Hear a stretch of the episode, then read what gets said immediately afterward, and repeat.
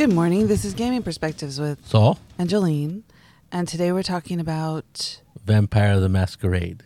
by White Wolf We were going to talk about World of Darkness. the whole But there's thing. a lot of it. yeah, there's a lot to unpack in those, all that World of Darkness stuff. But Vampire the Masquerade, it's a uh, very uh, interesting and uh, storied history to that game because it's been around since 1991 and uh, has had many incarnations since then. And I thought it would be a good subject to cover for our podcast.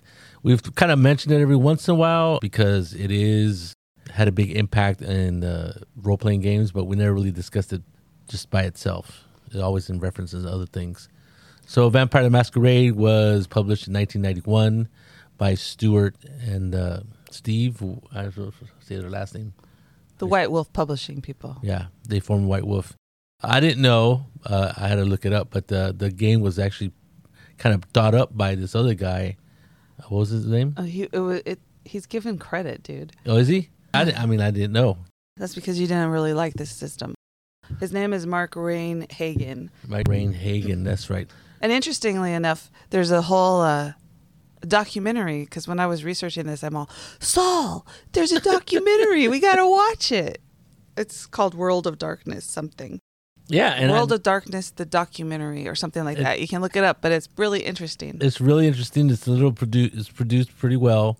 It, and it has a lot of information which I didn't know. Like I don't remember, but at some point in the '90s, there was a television show. yes, and I a- never saw It it.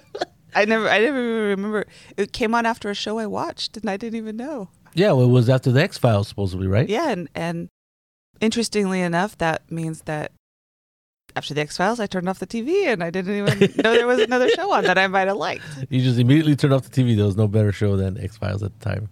Or I saw that it had vampires, and vampires aren't my favorite thing. Hunter thing. So So Vampire hits the streets in 1991, and it's totally different from other role playing games in a certain sense, right? It does it does change what a role playing is, it emphasizes storytelling. right? And it calls the G- GM a storyteller, and it and the book doesn't start off with stats or races and stuff. It starts off with what a storyteller is and and how to run a storytelling game. But it's still a role playing game. Oh yeah, And it, it before we go into all the things that it changed and stuff and things it brought about, I think it it, it was um, the mechanics of it were kind of they there weren't classes, there were clans. right. And th- but they did roll dice. There were dice pools. They Yes. got the in fact they the the creator um, Mark Rein-Hagen he tur- he he talked to or he got somebody to help him not help him. The I did Tom Dowd, the guy that did uh, Shadowrun, Right. one of the co-designers of Shadowrun. So the system has dice pools, but instead of six-sided dice, they're Ten sided. ten-sided dice. yeah, I never realized that that connection. I remember the dice pools and dice pools is Shadowrun is all about dice pools. But what I liked when I remember playing, I didn't play vampire, I played werewolf, and what I liked about it was that it was so simple. Right? They they didn't have numbers; they had little dots, and the dots told you how many dice you had to combine your skill and your attribute to throw in your dice pool.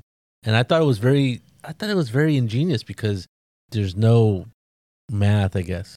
So when I was playing Werewolf mu much later than 1991, it was probably the, right around 2000 or late 90s. I, it was really interesting. I, I really liked it. I just thought, I, oh, I looked at the dots and just, I didn't have to count numbers. I didn't have to do anything. I just, it was very easy and it wasn't intrusive, which I guess is what World of Darkness games are. It allows you to be more of a game about talking to each other and stuff like that than killing stuff and taking their stuff, killing peop things and taking their stuff.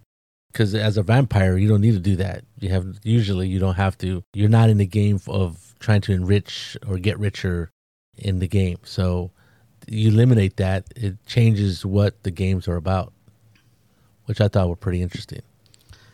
Yeah, instead of having to make a certain roll to see if you make it, well, you do make the roll, but it's like just a number that you're trying to The target number. target number. Yeah. Yeah, and I, I I don't know. I just thought it was very interesting. I go, wow, there's no there's no numbers on the character sheet. They're just dots, and that just tells you what you need to how many dice you need to roll.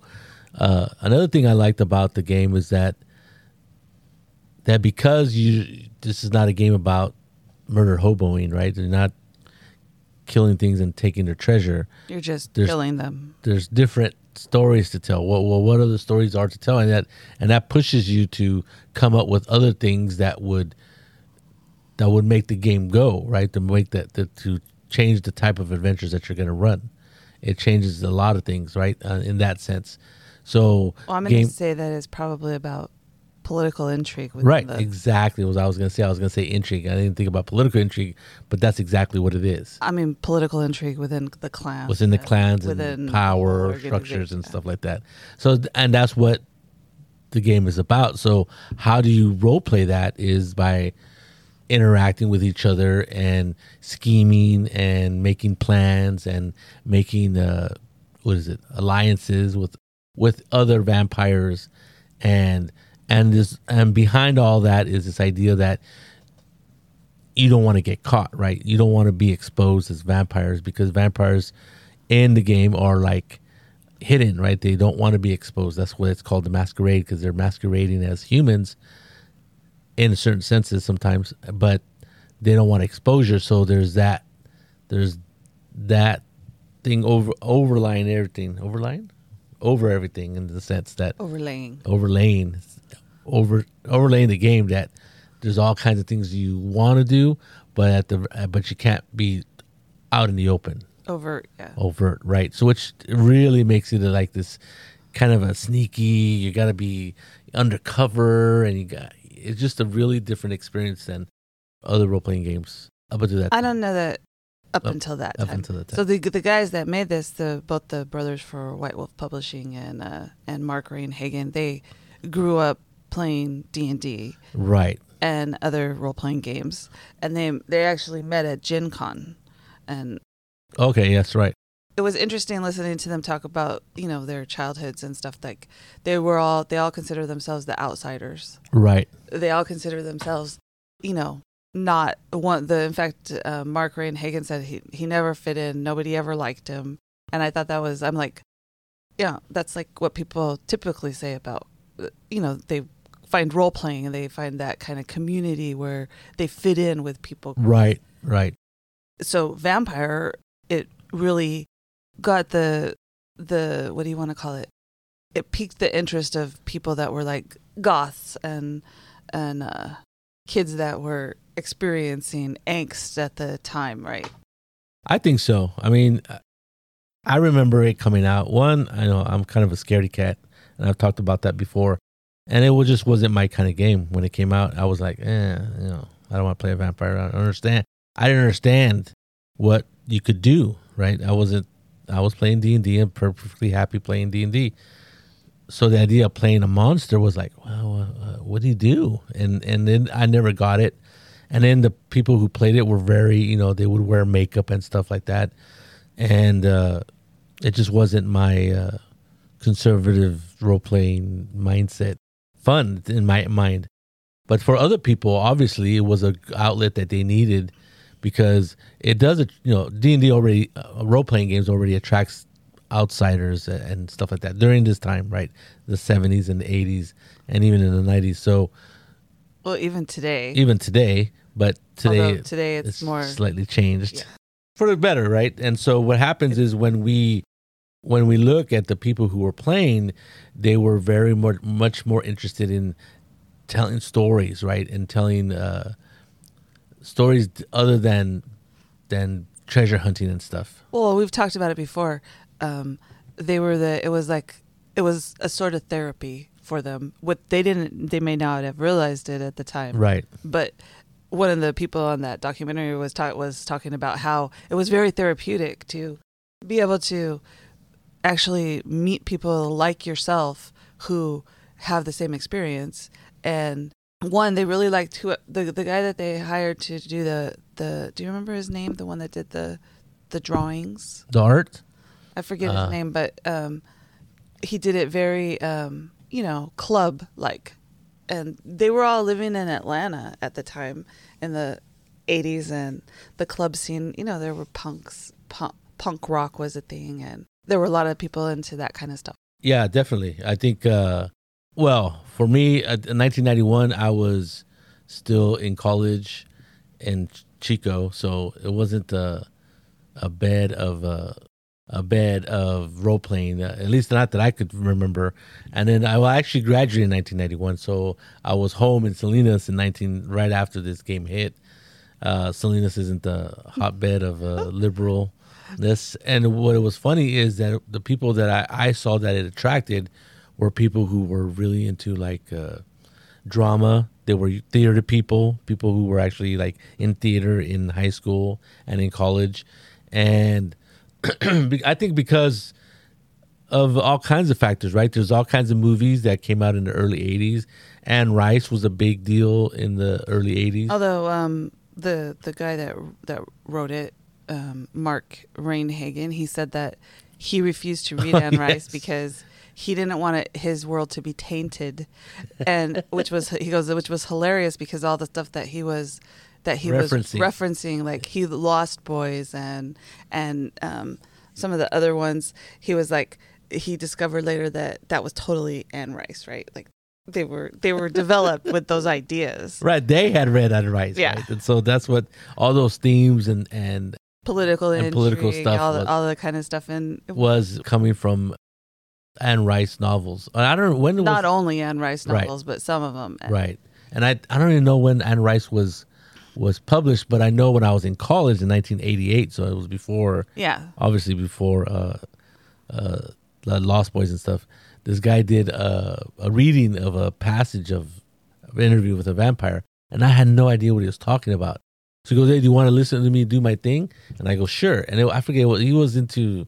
I guess he was in drama, but he was. It was this was like a spoken type of word where you talk uh, as the character who's saying these words. So he starts going into this spiel about that he is the vampire Lestat and stuff like like. I'm like, what the hell is this guy talking about? And he was talking, you know, he was in character. So I'm like, and then I'm like, I have no idea what this guy's talking about. But it was really interesting. What was funny is actually, uh, being that I was in Chico at the time and I was dressed for Salinas weather, I had a lot of sweaters and stuff. And so when when I went to Chico and I became friends with this guy, well, he was a dorm mate. You know, he lived in my dorm floor, and he's asking people. He's a bigger guy, so he's asking people for sweaters, and nobody had a sweater. And he goes, "Hey, do you have a sweater?" I go, "Yeah." What do you want a sweater for? It's freaking hundred degrees. And, he, and I go, I goes, "Do you have a black sweater?" I go, "Yeah." So I lent him my black sweater because he needed to wear. You know, that was part of the character because you know vampires wear black, I guess. And I was just, it was, it was interesting, but I just, I never equated it, you know, Anne Rice with this, you know, this vampire Lestat thing until until the movies came out, and I was like, oh, I'm like, that's what he was doing. Obviously, I knew that he was doing some story, but I didn't know, I didn't know it was Anne Rice. So I thought it was interesting. So that was, uh, you know, it was kind of famous in '88. So she must have been writing in the early '80s and mid '80s, and he was a drama guy, right? So that you know, that totally, he could have been playing Vampire Masquerade later on easily. I just want to tell you that in Chico there were people playing role playing games. You just didn't know where they were. okay, that's true. No, I knew some people who would play, but I didn't. I won. I didn't. I wasn't like You didn't want to be outed as a as, as a a, yeah. player? There's that, and I was really busy. I was. I took. I was trying to take uh, going to school seriously, so I was pretty busy most of the time. Unlike most of my uh, my dorm mates and even my my roommates at the time later on. But it was very interesting. I thought it was uh he, it was it was very interesting. This this it was like a, a speech that he was giving, right? This vampire. I could see people who were really into drama really liking Vampire the game, the Masquerade game, because it was moody. It was like you said. What what was another one? It was uh, angsty. There was a lot of angsty people in the in the early '90s and mid '90s. Well, I thought it was interesting in that documentary that we were watching. One guy said that he was working in a in a role playing store or, or a gaming store, and all of a sudden, after Masquerade came out, all of these people, these gothic people dressed in gothic style Black Or- clothes yeah. and white makeup. came in and they would buy Ma- Vampire the Masquerade and they wouldn't talk to anybody else in the store and they would leave. and he goes, it was very, it was totally different than most role play guys at the time. You know, they will tuck your ear off and Right. if, if someone was And women. yeah, Yes. Wow. I think when you have that group of people who are consider themselves outsiders, just like regular D and Ders players, and then they find a game where they can be like with other people they like, and it and they're doing stuff that for them is fun, right? Which is playing in this character in this moody world, this dark world, and and because it so easily plays into this idea of, of, of going into LARPs, it was a huge uh, LARP game. I mean, it still is, I'm sure. right? And I remember uh, that was one of the first LARP games that I ever heard of was Masquerade because they actually came out with a rule set for for Masquerade, Vampire Masquerade called it was the company was called Mind's Eye or something like that, uh, live action role playing the Mas- Vampire. It And was I'm in a box. It was because I, I remember seeing it because you had bought me. Um, there was you had bought me those those um, what were they called? How how to host a murder at home? Oh, home. yes, two yes, of them. yes, and we had gone to David um, or Dee Dee had had uh, had one at his house. Oh, you didn't go to I didn't go though. to Me and your brothers and Alicia went. right, right. And so it was a, it was, and we were vampires there. That was a very. I, I wonder if it. I don't know what one it was, but it was very interesting. It was supposed to be a LARP, but we were. It was us, so we were just sitting around the living room talking, right? And Yeah, yeah, talking yeah, To each yeah, other. yeah. We got better at it as as we went. As the night went on, as you loosened up. Unfortunately, Alicia was the was the queen vampire. And, you were actually playing vampires. Well, at least she was. I don't remember. It was a long time ago. and um, And my my sister uh, in In-law. was very quiet. she's very shy. Very she, she doesn't want to talk to people. Yes. And so nobody could figure out who the killer was because she, She wouldn't wouldn't talk to anybody. Which you know, if you're a killer, you wouldn't want to talk about Which stuff. Dee Dee should have known, but you know, there you go. I think he was trying to pull her out of her shell. As which was And- and, and, as Felipe, that's one that's turtle. a mistake. That's the turtle that's not going to come out of its shell. But she's ha- she had fun. It was just that she wasn't into the whole. She, w- you know, you would ask her a question, she'd tell you stuff, right, Right. from her sheet, but She wouldn't role she play wouldn't out. role play it, Right. and she wouldn't give away that she was the killer either because That's funny. I remember that. I remember you guys telling me that, and I must have been working because I don't remember. Robert, Robert, your brother Robert had fun. Right. that was his first first foray into foray into. Uh, role playing. It was a LARP. I, that was that was in Salinas, yes, right? Yes, it was. Anyway, uh, unfortunately, I didn't get to play that game, and I th- I probably would, I might, would have enjoyed it. It would have been interesting. But I lo- I always love people that play LARPs. They they love to dress up and and Saul is always when we go to conventions every once in a while he go oh there go the LARPers. But then I go I look at him and I go, dude. You love Halloween. You, your whole family goes to, out to the nines and dressing up and making sure that their costumes are cool. And when we go to the Renaissance Fair, hello, you dress up and and so- Yeah, yeah, yeah, So he always gets this. He has this love hate kind of thing with the whole idea. I used to have a love hate, not so much hate no more. No, But you're right. I was. I think he was just he's just envious because they have cool costumes. I think there was a little bit of that, Mhm. right? And I wasn't. What is it? I wasn't confident enough to go and dress up and be a vampire somewhere. You know what I mean? I mean, it, it takes a like there was uh, talking about that Documentary. that documentary about that that one woman who was uh she was having her her mom was sick and so she was going to uh she was going to go to this thing and she dressed up and she she kind of showed up and she was intimidated by these people and she left the room right and then they kind of like they kind of slowly coaxed her into they'd come out and talk to her then they'd go back to the room and they go oh come back to the i guess they were in a large room Yeah. and then she would say no and then after a, a while they finally she finally like okay this is okay i'm i feel okay about it and It's because some of them followed her out of the room and tried to make her feel comfortable, right? right right no no and that's good and that's that's what you want uh, that's a very positive experience in in an arp and so And I think that's you know, that's one of the things that's attractive about role playing in general Yes. is that people want you to feel comfortable, although you hear horror stories about about it. But There's a lot of horror stories out there. but I think that would be that was really cool. That Right. I was I was pretty uh, impressed in the fact that they you know they knew that she was having uh, issues as far as uh, how comfortable she was with the situation and and they handled it obviously they handled it very well. She started playing and is now a devoted player. And another thing is I found interesting is that uh, and I didn't know was through that uh, documentary was there was like this huge fan base fan base, uh, uh, and they were meeting all over the place in all over the world. and it was and in large numbers, right? They would go to clubs even and be playing and, and listening to music and be playing at the same time in this world. Which of- sounds absolutely cool to me. I, I wish that Saul would have been more adventurous in our in our role in the you know kind of role playing games that we did. I'm not. I don't. I'm. I don't know. I, if, I don't know if that was here though. I don't know. if San Jose was the be- hotbed of that kind of activity. Maybe San Francisco, uh, something that, uh, where I hate to use the term weird, but you know that where weirdness isn't. Uh, I, I don't think you should use that term. Not weird? I don't think they're weird. No, but but uh, it's a it takes this a different kind of community to to be able to Those communities are all over the place. I still I remember in Okay. in Chico, um, Sarah took me to that movie that you don't like, where everybody goes at night and watches it. The one with the Rocky talking plant. Yes, Show. Yes. and there were people dressed up for that. Yes. And Saul was like, "You went to what?" I go, "Well, she wanted to go, so I went." And there were a bunch of very interesting people that I um, met. I'm- you know what? But that there was I don't think there was a midnight showing of Rocky Horror Picture Show in Salinas. I think what influenced Chico because it's Chico is a very small town was a very small town. Even when I went, it was only like sixty or seventy thousand. And not, I would think. I don't think it was quite that big. Not okay, so it was even smaller, but it had a college, and colleges tends to bring in a lot of different people from different places, which is isn't inherent from that community. You know, so what I'm saying is that mm-hmm. people in Chico who lived in Chico and were from Chico were from a very conservative community. Same thing with Salinas. Yeah.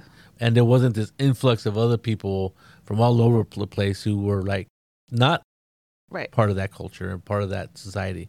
And so it was a good mix of people. And I think anywhere there's a college, maybe even San Jose, there's going to be uh there's going to be that kind of mixture of people and that's going to make it so when things like that can happen like like they were talking about Atlanta, was Atlanta? Atlanta, yeah, that's where they, Georgia? they lived. and they were in a certain area of Atlanta that was really into like in I don't know what you'd call it, but they were very like It was they were artsy. Artsy, it was, that's and, right. And artsy, and they were like, because I saw there was like tattoo parlors, and, And the- there were independent record stores, and all kinds of different things. yeah. actual record stores and and stuff like that. And so, and there's even in Portland. I remember, I know some people who live in Portland who started a, a macabre store, right, where they're selling just I guess use the term weird stuff, but or strange stuff. How's that? And so they're play, they're running this business, and then they got the rent increased. Actually, no. What happened was people were complaining about the store being kind of too strange, so they said that they weren't going to re- redo their lease, and so they were forced to close down, which I thought was kind of sad. But but but those places do exist in certain cities, and I think usually the bigger the city, there's going to be a, a section of town where it's it's more of an artsy, bohemian place, right? Yeah, I mean, there's artsy people everywhere, but some of them aren't as overtly artsy, I guess. And then some, you know, sometimes they congregate in certain sections of towns, right?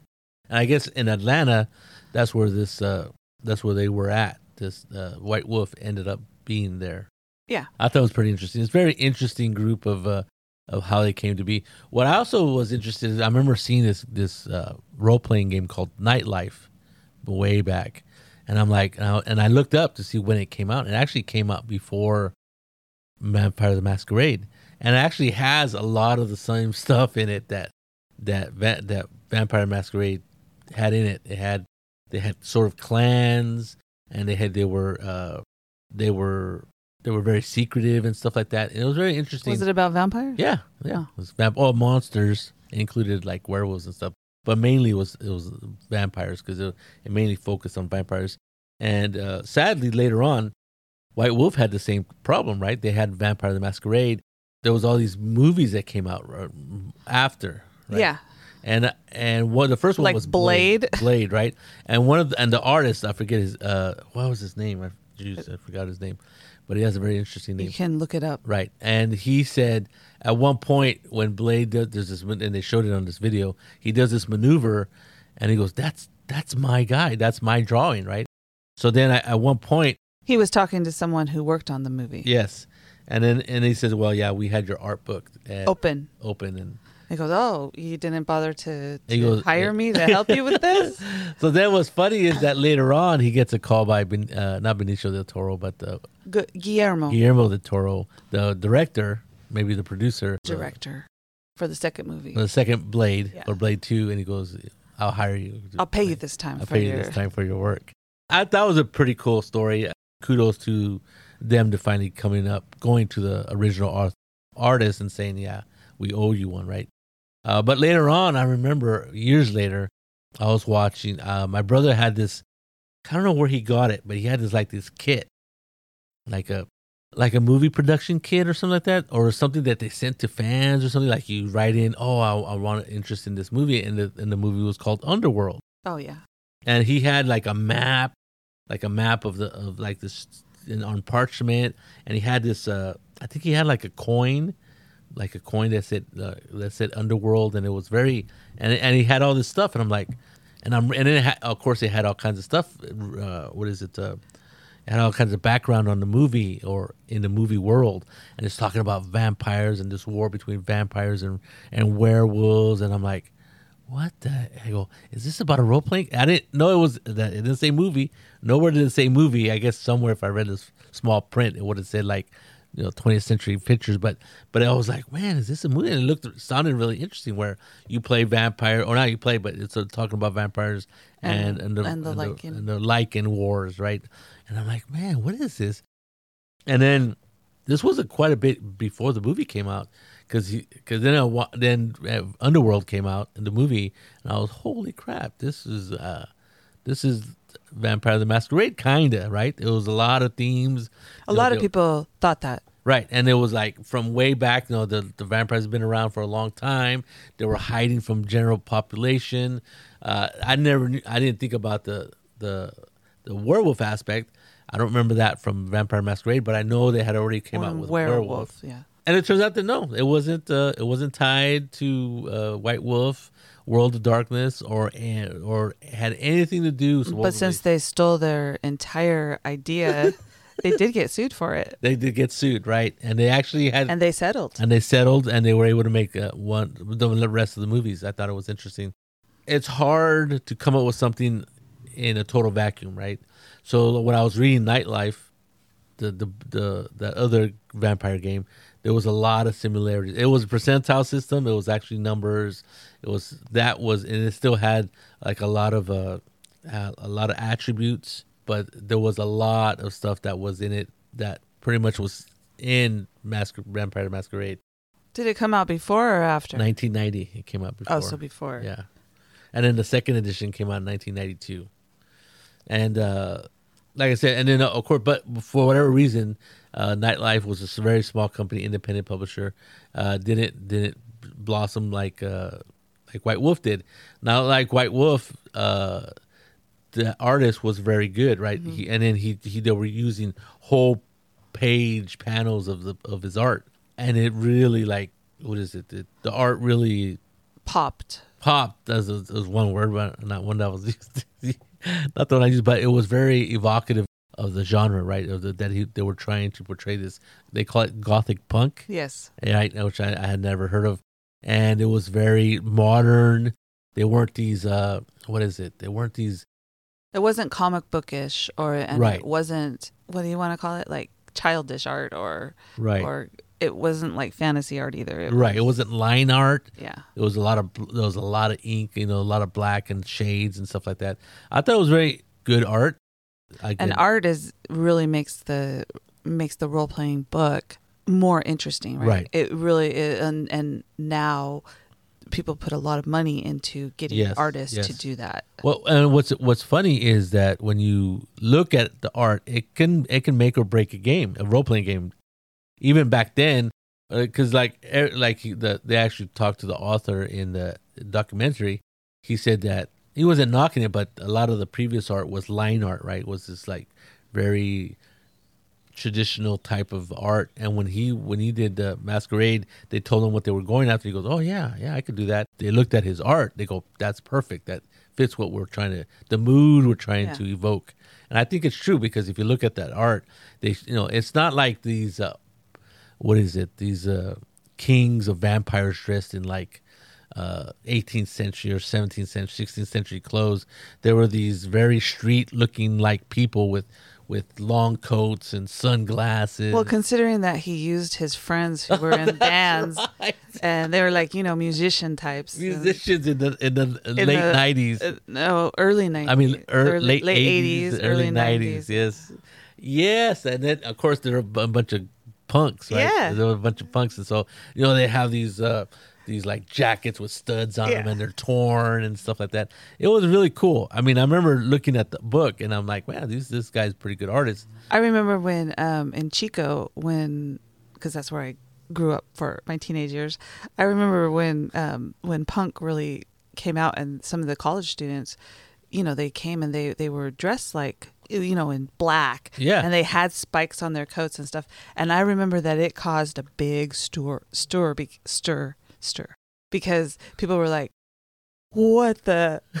is going on? Okay, that never happened in Salinas. I was like, no, I remember there was there was a couple people who were into especially the people that put you know eyeliner the guys Oh, that yeah. put eyeliner and had black lipstick some people just didn't know how to handle that Oh, yeah. i thought it was pretty cool Yeah, I didn't see that didn't happen in Salinas. Uh, the closest was this one guy called Aaron, and he was really into like uh, Billy Idol hmm and and punk, punk yeah uh, and other stuff. And he, and I think he was he was a little ahead of the of the wave, at least for Salinas. everybody is ahead of the wave he- for Selena. and he pierced the the skin oh between his between his uh, thumb and finger thumb and finger, that little flap of skin here, and he pierced it. Right, I'm like, I thought he was freaking crazy, and he was because it got infected. He had to take it out, right? Because you know, I don't know how. he how did it himself Yeah, or he had his friend do it and I think he did it himself. And then, uh, so that was my first, and that was in 1983, 84. So that was kind of early, but. But anyway, it was Salinas wasn't a, a real high punk scene. when people say how how how California is, they don't they don't realize that California is full of small towns that are Full of small towns. Yes. that are not the same as other places. They're not. They're not the They're not avocado date. avocado toast eating people. Yeah. No, No, yeah, we do love avocados. Yes. that's true. but, But, we uh, make it into guacamole. so.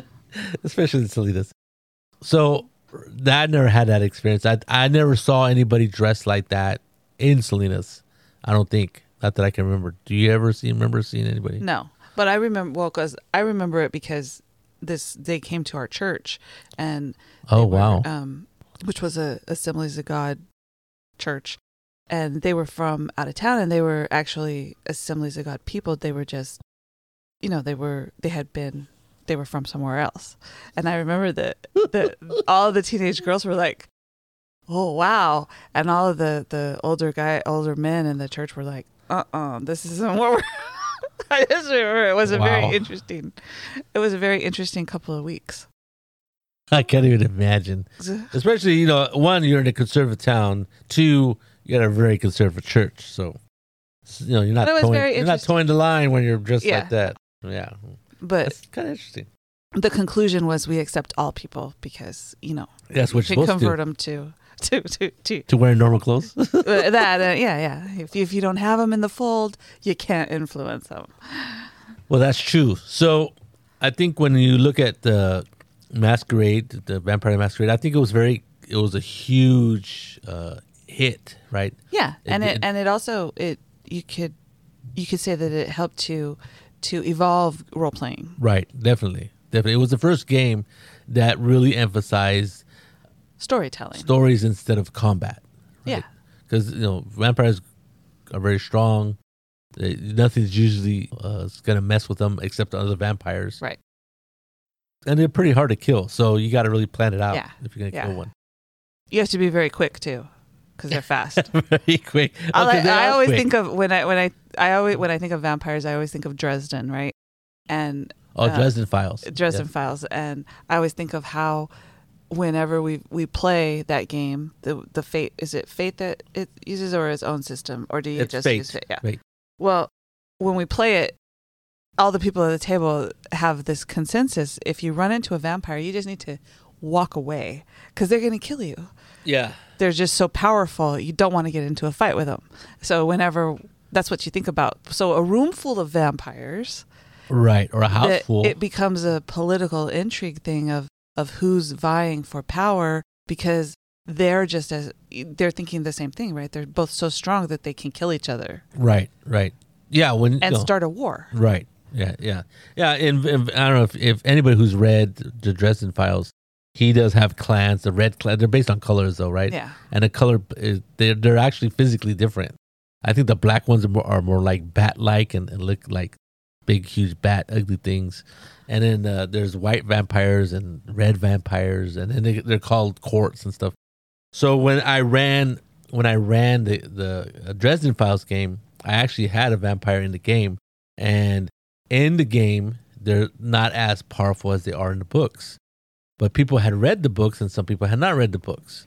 So when they came in and like when I mentioned the vampire, so some players had read the books and they knew how powerful vampires were, and then I think all the players had, or No. maybe not all of them. Was this with with your test group of us, or was this with your this was, actual this at, was a, at, a, convention. Yeah. Yeah. And then and other people had not. So when somebody mentioned when I mentioned vampires, like half the group goes, "We don't Oh, want to mess with them," yeah. right? And then the other half, half is going, we can take them. could, not we could take them, but they, they weren't as afraid. I think it was very interesting. Well, see, that's the thing about books and and and Vampire the Masquerade. I think that is also a thing. People who read Anne Rice or Dracula and they've seen the the movies like Lost Boys and all of, all of the things. When Vampire the Masquerade came out, people had an idea Oh, of yeah. what a vampire is, Right. right? And a lot of it is, you know, they live for so long. They they have these moral dilemmas. Are they going to kill all the people in the town, or are they going to go for cows? Or what are they? You know, what's the what is the? How are they going to feed? What are they going to do?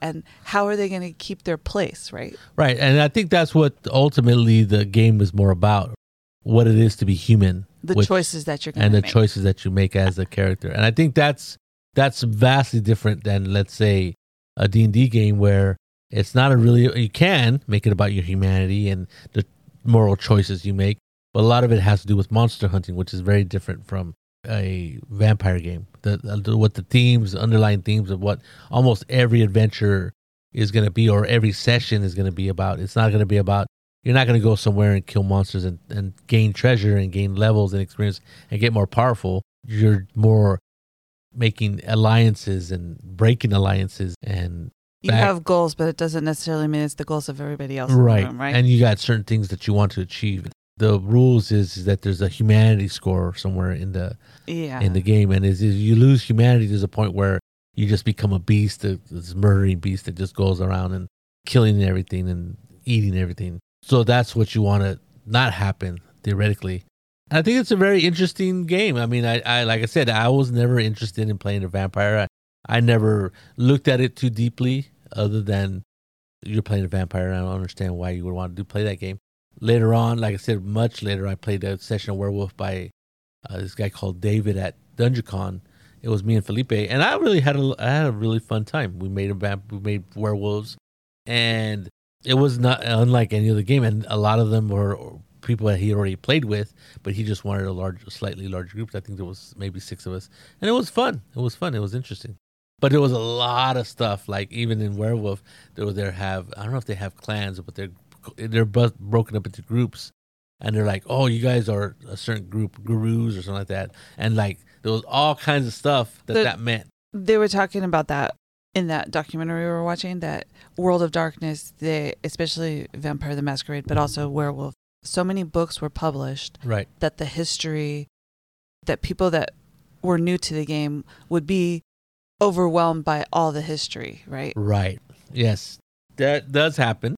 and you have That's uh, what happens when you build a world, right? Right. And it, it- it happens a lot in older systems that have a lot of history. Like I said, when I played the werewolf, there was people who had played and they knew all kinds of stuff. Like they knew more about my clan than I knew. They're like obviously, and they knew what it meant to be part of that clan, which I really didn't mean. I didn't know. I mean, mean I didn't know like what how that clan fit with the other clans, Right. right? What that meant What their what Right. their what their deal was, uh, sort of where they did, and they're like, oh, they were, uh, and I could tell by their voice that, and by their actions, reactions, they thought something really interesting about it, and I was clueless about it. But you know, so so I, I think uh, they did produce a lot of books, and so when you have that much source background material. or source material, it can be intimidating to new players.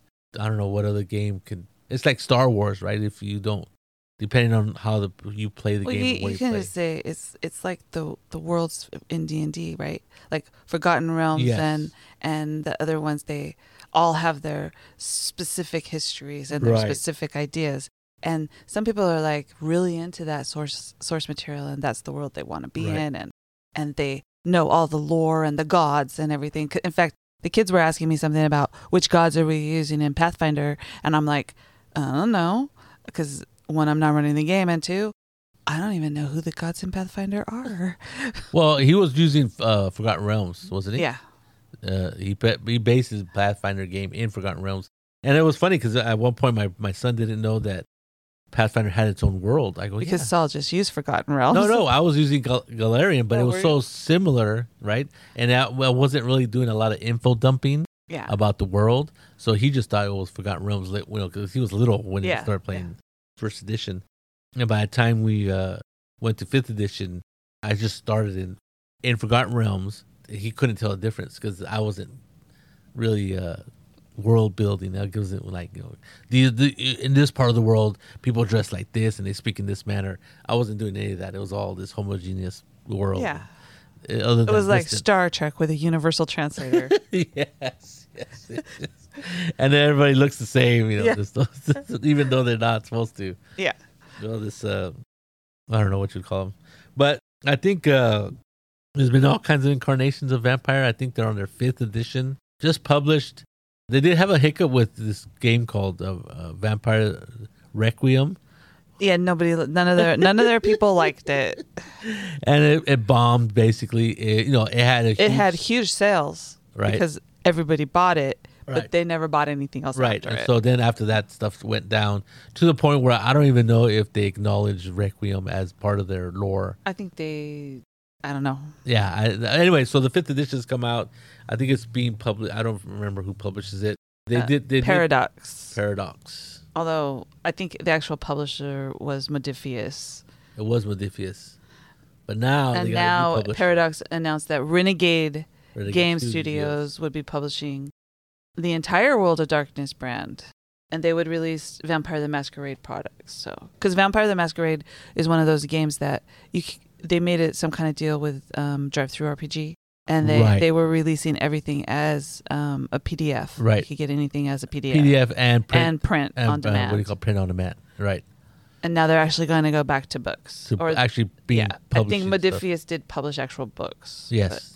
Yeah, it's, it's a strange world now because uh, PDF, because DriveThruRPG has really changed the way a lot of smaller companies can put their product out, and uh, because uh, Vampire Masquerade and World of Darkness stuff, there was a lot of stuff, and it just it just cost too much to print it, right? right. and too too much money to print, and then hopefully it'll sell uh, this really old product. And DriveThruRPG is the only people buying it are the people um, Who want it. who want it, right? And they're they're buying it, and pr- if they want to print, they'll print, and they'll obviously they'll get some money. And uh, uh, now I don't know the logistics or the numbers of how much money you get from a print on demand book compared to something you publish. But when you publish something, you usually have to have like you just can't publish ten. No, no, you gotta got to publish, a lot. or Yeah. a thousand books, yeah. and any of those books that don't get sold, you're stuck with Yeah. And that's money that's out of your pocket. So I it's interesting that they decided to take that back. They're, they're going back into publishing books. I think the only problems with DriveThruRPG are some people complain about the the paper, the, the the bindings and stuff like that. I've never had any problems with their books, but other people are, are maybe had a different experience. Vampire the Masquerade is still around. Looks like it's going to keep on being supported by the new publisher. And even though I've never played it, I think it's a fascinating and it has an important important place in the history of RPGs, and it has had a huge influence. Right? It, there's obviously they've made movies off of it, and they were talking about in that in that one uh, documentary we saw. They talked about the True Blood, where they're actually talking about how the how vampires were made, and it's verbatim from what that guy wrote in his first Masquerade book.